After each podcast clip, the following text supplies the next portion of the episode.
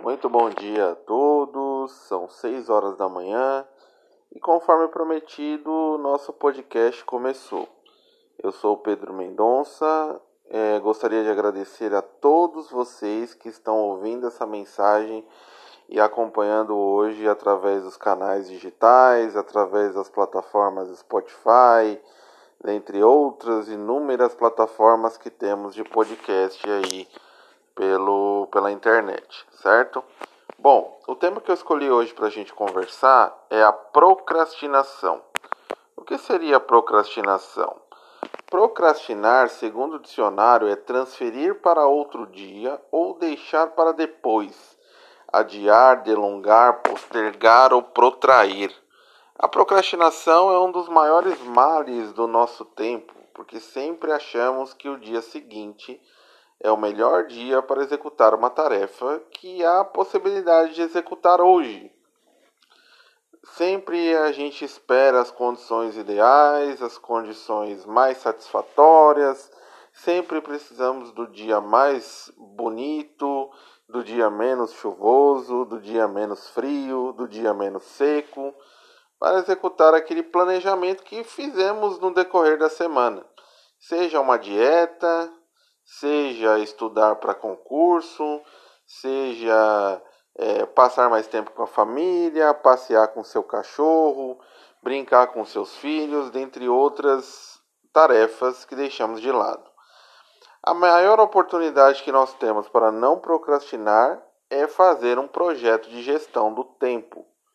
O que seria gestão do tempo? Será que uma pessoa com uma vida corrida ou uma vida é, sem menores contratempos consegue realizar essa gestão?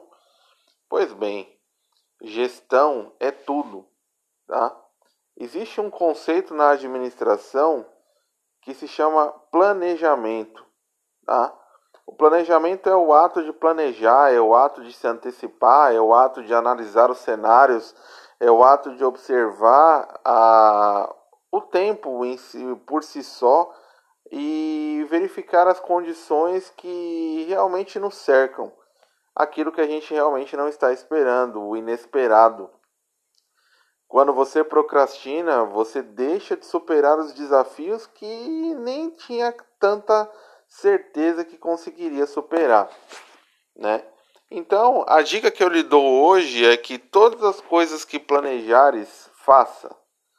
Não importa se sair errado, não importa se sair pela metade, não importa se você comece e de repente termine de forma brusca porque apareceu uma emergência, mas comece. Aprenda a se planejar, aprenda a gerir o seu próprio tempo. A nossa vida é tão curta. Quantas vezes você deixou de lado certas circunstâncias que poderia de certo modo deixar alguém feliz ou deixá-lo, deixar você mesmo feliz. Sentiu vontade de fazer alguma coisa que vai te agregar valor? Faça. Não deixe para depois. Beleza? Esse é meu recado de hoje. Espero que você tenha um dia excelente, um dia maravilhoso e que as coisas é, continuem dando certo na tua vida.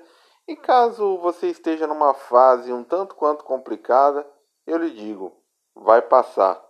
Nem tudo que é ruim dura para sempre, assim como nem tudo que é bom dura aquele tempo que a gente acha que vai durar. Beleza? Um ótimo dia e seja feliz.